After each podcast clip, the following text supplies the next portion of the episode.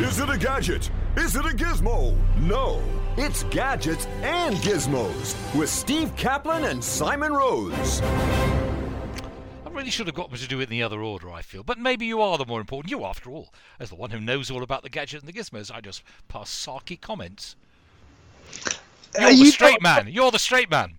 You're, you're Ernie Wise. I'm Eric Morecambe. Well, from Ernie Wise to Jack Dorsey. Oh, right. Yes. Yes, he doesn't Not make a- me not laugh a- very often. Not not the best of segues, but it's you know it's the best I can do at short notice. Um, Jack Dorsey's uh, made the world's first tweet, which was the illuminating and enthralling line, "Just setting up my Twitter." Anyway, that tweet is now up for auction, and so far the bidding has reached two and a half million dollars. yes, I read about this, and the Hmm. thing is, you don't really get the tweet. Ah, well, yes, you do, because it's all down to non-fungible tokens. Yes, which I was hoping you were going to explain to me. Well, I will explain it, and it's very interesting because it is it is a thing that's going to be as big as Bitcoin, I predict. Oh, And so, th- fungible things that are fungible are things that you can replace with another identical one. So, if you lose your iPhone, you can replace it with an identical iPhone.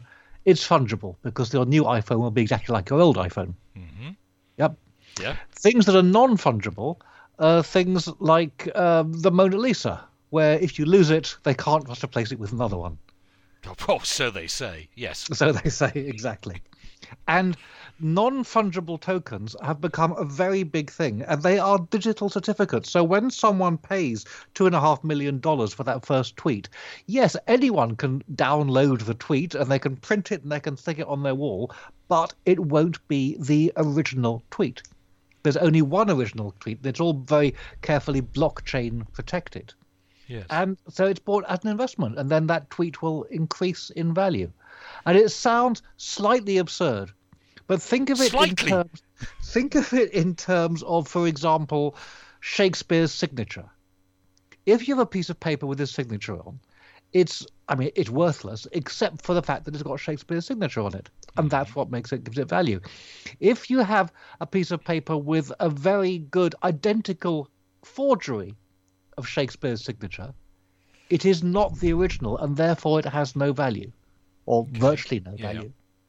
So what people are doing is that they're selling digital art, which can be videos or even emojis, little animated gifs, and they are selling them as non-fungible tokens. And in fact, Christie's is selling a digital artwork by a chap called Beeple, who is a, a digital artist whose recent collection sold for three and a half million dollars. And this is digital art. You can print it out, hang it on your wall, but anyone can print it out and hang it on their wall, but not anyone owns the original. And Christie's is their first digital artwork, and it will end today. Or if you're listening to this next week, it ended last week. You missed it. So what a shame. You could have could have been several million dollars. Uh, Oh, yeah. Well, we've saved people. We could have saved people a lot of money. We could, but watch out for non-fungible tokens. Did I not are- read though that Jack Dorsey could actually delete that tweet? Yes, he could. But Having then what do you it, it's have? unlikely that. Well, you would still have the first tweet, even if it's not uh, currently uh, a tweet that's Okay. that's out there. Okay, bizarre. I think I'd rather bid. I mean, not that I'm likely to. I don't have the odd two and a half million dollars, but I think I'd rather bid for I'm Balls, which is my Well, favourite could- tweet of all. Yes, but uh, imagine uh, in the digital sphere, if you bid for, for example, the uh, first digital copy of Toy Story, Hmm. there must be a first, you know, final master that Yes, was made after yes, everything was assembled. You could own the original Toy Story, which would be exactly the same as the Toy Story you can buy on uh, on DVD down at W. H. Smith's. Yes. But the difference is, to use an old the- world example, yes. Well, I was going to say Woolworths, but of course I stopped myself just in time. Okay. Well, quite intriguing, I I suppose. it Um, is intriguing. Watch this space because NFTs, non fungible tokens, are going to be seriously big news. oh. Well, let's uh, have one of these, and then we'll have some more news.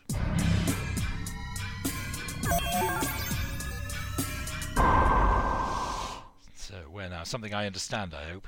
Well, indeed, you'll understand this one. It's the MGM Lion. Oh, Leo. Yeah, Excellent. Leo. Well, Leo was actually the last. There were five MGM lions. Leo was the final MGM lion who made his appearance in 1957. And here we are, 64 uh, Three. years later. Yeah. Four? It depends when in the year it was. It's my birth year. Okay. Yeah. So 63 years later. Yes. and we are still using the same lion. No, but now Leo the lion has now gone CGI. He's not a real lion anymore. He is an entirely imaginary lion. Hmm. And he was to make his first public appearance in the new Bond film. I say the new Bond film, it's already the old Bond film, and no one's ever seen it yet. Yes, yes, yes. Um, it's now appearing in two new films called Dog and Respect, neither of which I have seen, but they're coming out before Bond. So, it's an icon of the the silver screen, and now it's going to be an icon out there in Pixel Land. And you could probably buy By the a non-fungible token, yes, I'm sure Yes. you can. Yes, I knew you were going to say that. Um, so I wonder if we'll notice the difference. Uh, I have seen side by side reproductions of it, and they've got it almost exactly the same. It's a bit crisper, You sort of wonder why they don't just stick with the original, frankly. But um, Uh, because passe, perhaps. Well, no, because uh, being digital, they can do more with it. So the MGM Ars Gratia Artis and all the surround sort of whirls into place around the lion, which would be much more difficult to do with just footage of a lion shot in a studio. Yes, we tend to sort of eat his handlers and other. Yeah, and I'm sure he Inconvenient could. things. He could probably you know, deliver advertising messages and uh, Yes, you're probably right. introduce the film. I I'm intrigued. I didn't know there were five MGM lines. There were several Rin Tin Tins, of course. Not that anybody talks about Rin Tin Tin these days, but at one stage he had Yeah. more fan mail than any other star in Hollywood. There were several Lassies, and the interesting thing about Lassies is that it's the only female uh, character that always played by a male actor. Yeah. Yes, Isn't it's a wonderful bit of trivia. It is. Yes. It is. Well, let's move on then. Let's move on. And we were talking about uh, advertising messages from the MGM Lion. Here's another way that you can see uh, advertising messages. Now, I was happened to be watching a football match uh, a while You ago. Not did? something. No, no, no. I didn't. I didn't watch the whole thing. I wandered through the room in which it was on. Okay. Yeah. and it was a Manchester United match, and I noticed that all the advertising hoardings around the edge of the pitch, which of course are not just static hoardings, but they are animated, Yes. they were all in Chinese.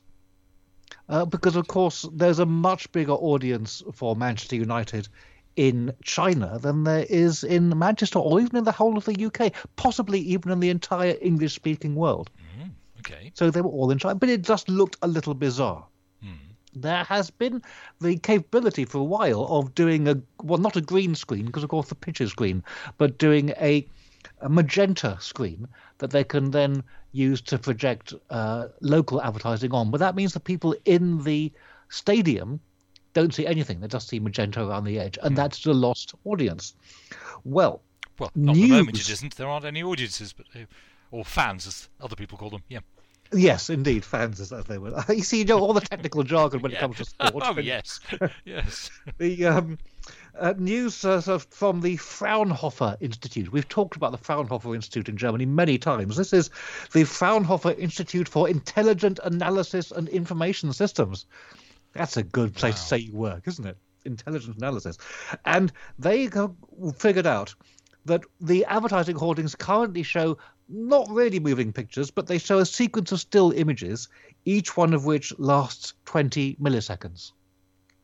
And so, as uh, Edward Muybridge proved, you sequence enough still images together and you get the impression of moving Yes. pictures. Yes. Well, what they've done is they've worked out if they make each still image last for just 18 milliseconds rather than 20, and in the final two milliseconds they show a magenta screen, no one in the stadium will see it. But they then set the cameras that are filming the match to record only those two milliseconds and not the 18 in between.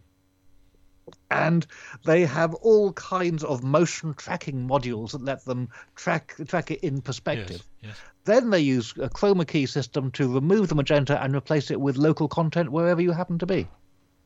It's inter- oddly enough, you've sort of answered a question that I wondered about for ages. I was, I, I only really ever watched um, rugby matches, Six Nations, and I was seeing advertising that I thought was a little bit odd, and wondered whether it was tailored to each um, territory it was going to. And clearly the answer was no, but it can be in future.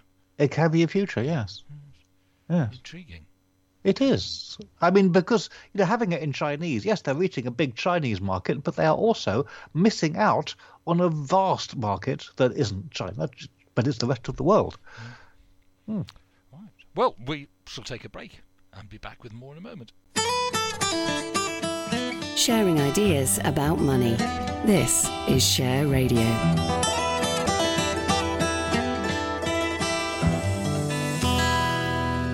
This is Simon Rose, and you are listening to Gadgets and Gizmo on Share Radio, where I am in conversation with Steve Caplin. So, where are we going now? Well, we're going to the doctor's surgery. And indeed, oh. a few years ago, my doctor decided he wanted to have a look at my colon. As it turns out, Because he was bored. having a look at my colon, he was bored. As it turns out, having a look at my colon is not the same as having a look at my tonsils. They are rather harder to get to, colons. yes. So he sent me for an endoscopy. Have you ever had an endoscopy? Uh, unfortunately, I have. Yes. Yes. Well, before Yes. mine, the endoscopician, or whatever they call these people, endoscopist, showed me the thing that he was going to insert me, in me, and it was 80 centimeters long. And I said, You must be joking. I may have inserted a word between must Yes, be and yes, joking, actually. I said it to him.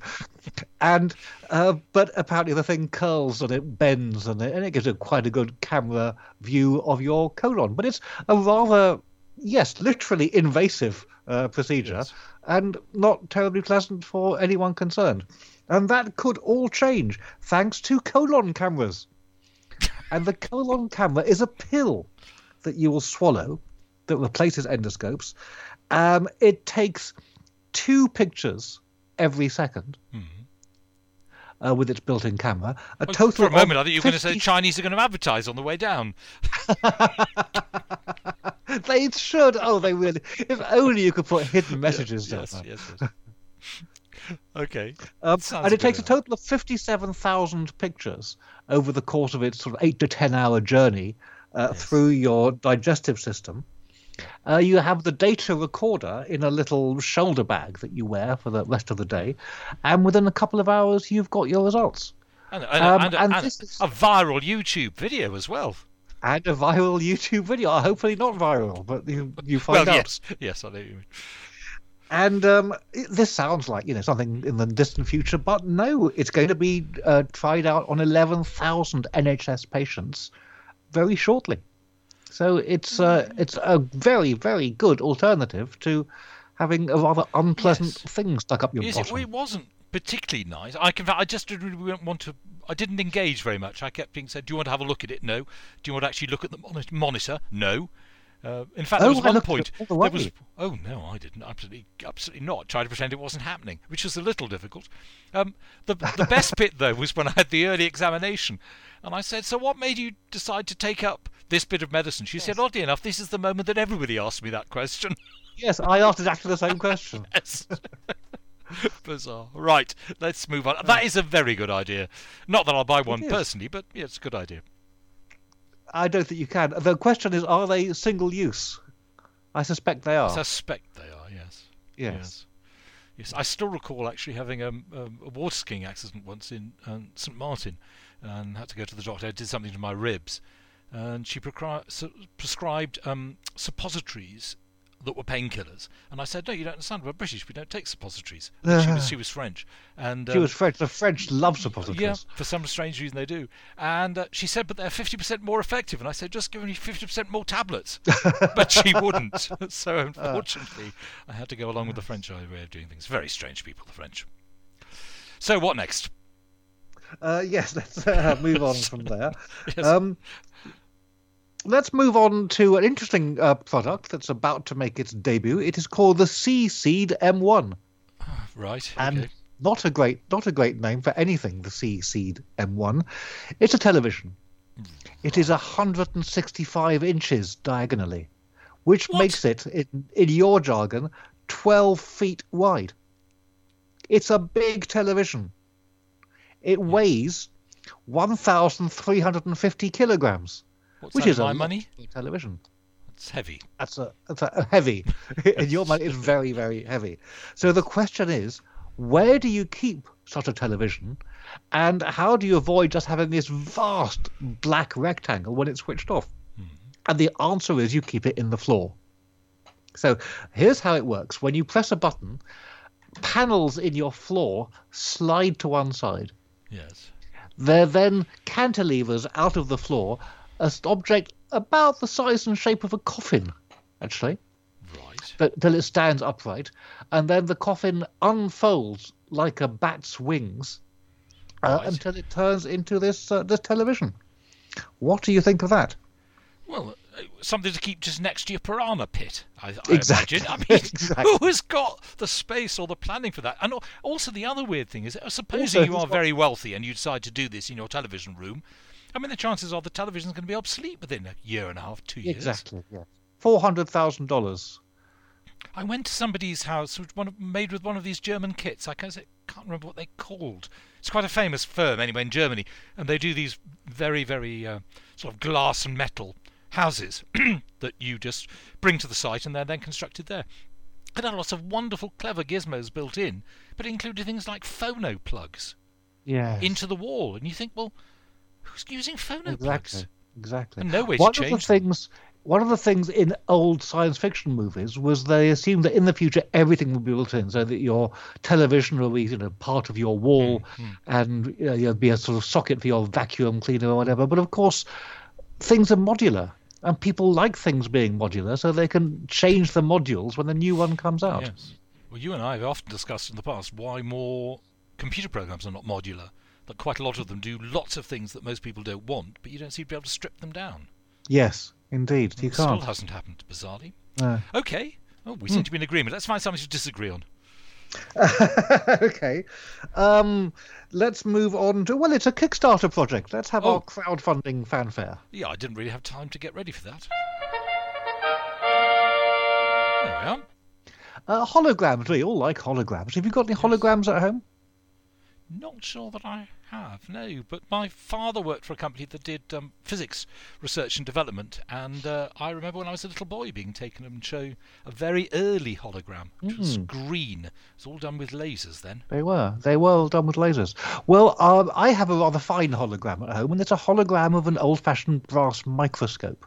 Right. And when you stand in front of it, if the light's in the right direction, it looks like it's 3D and um, coming out towards you. But what's really interesting is about if you get close enough, you can peer down it and see a magnified view of the slide at the bottom. Oh, that is clever. I love the idea that you could use a piece of technology that isn't really there. That's fantastic. It is fantastic, isn't it? You never showed that to me when I was around. I'll have to have a look Oh, next well, time I come. to you. Yes. But the thing about holograms is, of course, you have to go and buy them from a shop, and they're quite expensive. Um, this is the latest Kickstarter project. It is a 3D hologram printer. And you can print, it's up to 4 by 5 inches, which is about 10 by 12 and a half centimeters, thereabouts. And um, you can print up to 23 images. So you can get 23 different views of an object, or you could have a piece of film. So as you move around it, people people move and they wave Yes. to you or whatever you want them to do. And you can stick your own images into it. With the the pixels themselves are one millimeter square, which is quite big in pixel terms, but uh, reasonable for a hologram, I'd have thought. Um, it is on Kickstarter now at a price of one thousand ninety nine dollars, which is about eight hundred of your English quids, and um, it's quite a lot for something that makes quite small holograms. But it's if you're into holograms, well worth having a look at. It's worth having a look at anyway because it's it's fascinating. You're not quite tempted, are you? I'm, I can't help I'm feeling for not half the price, you'd probably be there. If it was half, oh, don't tempt me. If it was half the price, I would be seriously, uh, I seriously looking at be. my bank balance. I thought you might be. Uh, let's have one of these before we move on.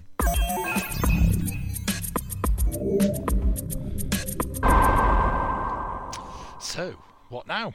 Well, here's something that I have been much more tempted by than the uh, hologram machine. Uh, drones. I've had I've had drones. before. You have a drone. The trouble with drones is, of course, it's you can fly them when they're going away from you, but when they're coming towards you, because all the left and right controls are backwards, it's much much harder to do. Yes, I, And I'm aware of that. and so they've made drones that you can monitor from your smartphone. Hmm. Uh, but again, it's quite difficult to steer them, and the, the, the, the interface is never quite good enough. There's always a bit of latency. Well, DJI, the, who produce the best drones, we've talked about DJI many times on this program, they have just produced their FPV drone, which comes with a virtual reality headset. So when you wear the headset, you are in the pilot seat and you are flying the drone as if you were actually sitting inside it. Ooh, Doesn't that sound wonderful? sounds quite good fun. Yes. It sounds quite good fun and it looks glorious. The footage that they managed to get from it is really uh, astonishing. It has a, a 20 minute flight time, which is quite long for uh one of these drones. It has a range of six miles, which is a very, very long way for a drone. You could fly it some, Yes. some big distance away. Forgive me, but I thought it wasn't legal to fly them outside your the range of your actual eyes. No, line of sight. I I, think was like, is the I, I couldn't remember the technical term. Sorry. yes, yes, that's what you mean. Yes. Uh, no, it isn't. In fact, it's not really legal to to fly them at all in the the UK without having a drone license. So oh, I forgot about that. Right. Okay. With the license, you have to get online, and you just have to do a little multiple choice thing. I don't Yes, think it's all that yeah. all that difficult to get. But uh, this is looks absolutely splendid. There's an audience mode. If you buy extra goggles, then your friends can watch you flying it. They can see what you can see. You can take them for a little little ride. Right. Um, 4K, of course, everything's 4K video, 60 frames per second, which is very, very good and fast. Auto stabilization with two very clever buttons on it. One of which is a hover in place button. So if you if you get stuck, you don't know what's going on, you press the hover in place and it just Very stays there. useful. Yes, because panic tends to come very quickly with drone flying. Indeed. And the other one is a come home button. And you press that and it just finds its way back to you. Well, that seems very good. Uh, frankly, I mean, so many people have been getting dogs in lockdown. Uh, that seems like a much better idea. I like. Absolutely. I you just send it out for exercise. Press the button, Well- it comes home again. But in fact, given that we can't go on holidays, if it's not too expensive, maybe this would do just instead. Oh, it's not bad, is it? Ah. How much is it? twelve hundred and forty nine pounds. Hmm. but that's for that includes you know everything, the full drone kit from DJI.com. I I am quite tempted. My brother has a rather good new drone that he took with him when he went on holiday to Bequia, which is an island off Barbados. Um, when he got there, he found that. Uh, because there was a tiny airport on Bequia, he wasn't allowed to use the drone anywhere on it. You're smiling quite a bit. I bet you smiled then as well. oh, I did. oh dear. Oh, what a shame. You've got time for one quick item, I think. Oh well, why not? Um, here's one to cheer you up. The world's running out of oxygen. Oh, Yes, okay. and um, breathe more shallowly. Exactly. This is according to scientists at uh, Georgia Tech, and they say that it will suddenly drop to about one percent of its current levels. The That good could be a problem. It could be a problem. The good news is it's not likely to happen for another billion years. Phew. Phew. So- no, I just I've used oxygen and just in saying that, I feel You have, responsible yes. now. well, don't don't waste it. Okay. Um, should we be doing anything about it, or just leave it to the next generation? Well, say the next generation, a billion years away. Yes. It'll be the, the next proto ex humans, Yeah. whatever they may be. They'll probably be all living on Mars by then anyway. Okay. Well, look, fantastic. Steve, thank you very much indeed. I've been in conversation with Steve Caplin as we examine this week's gadgets and gizmos. We'll be back with more at the same time next week. Is it a gadget? Is it a gizmo? No, it's gadgets and gizmos with Steve Caplin and Simon Rose.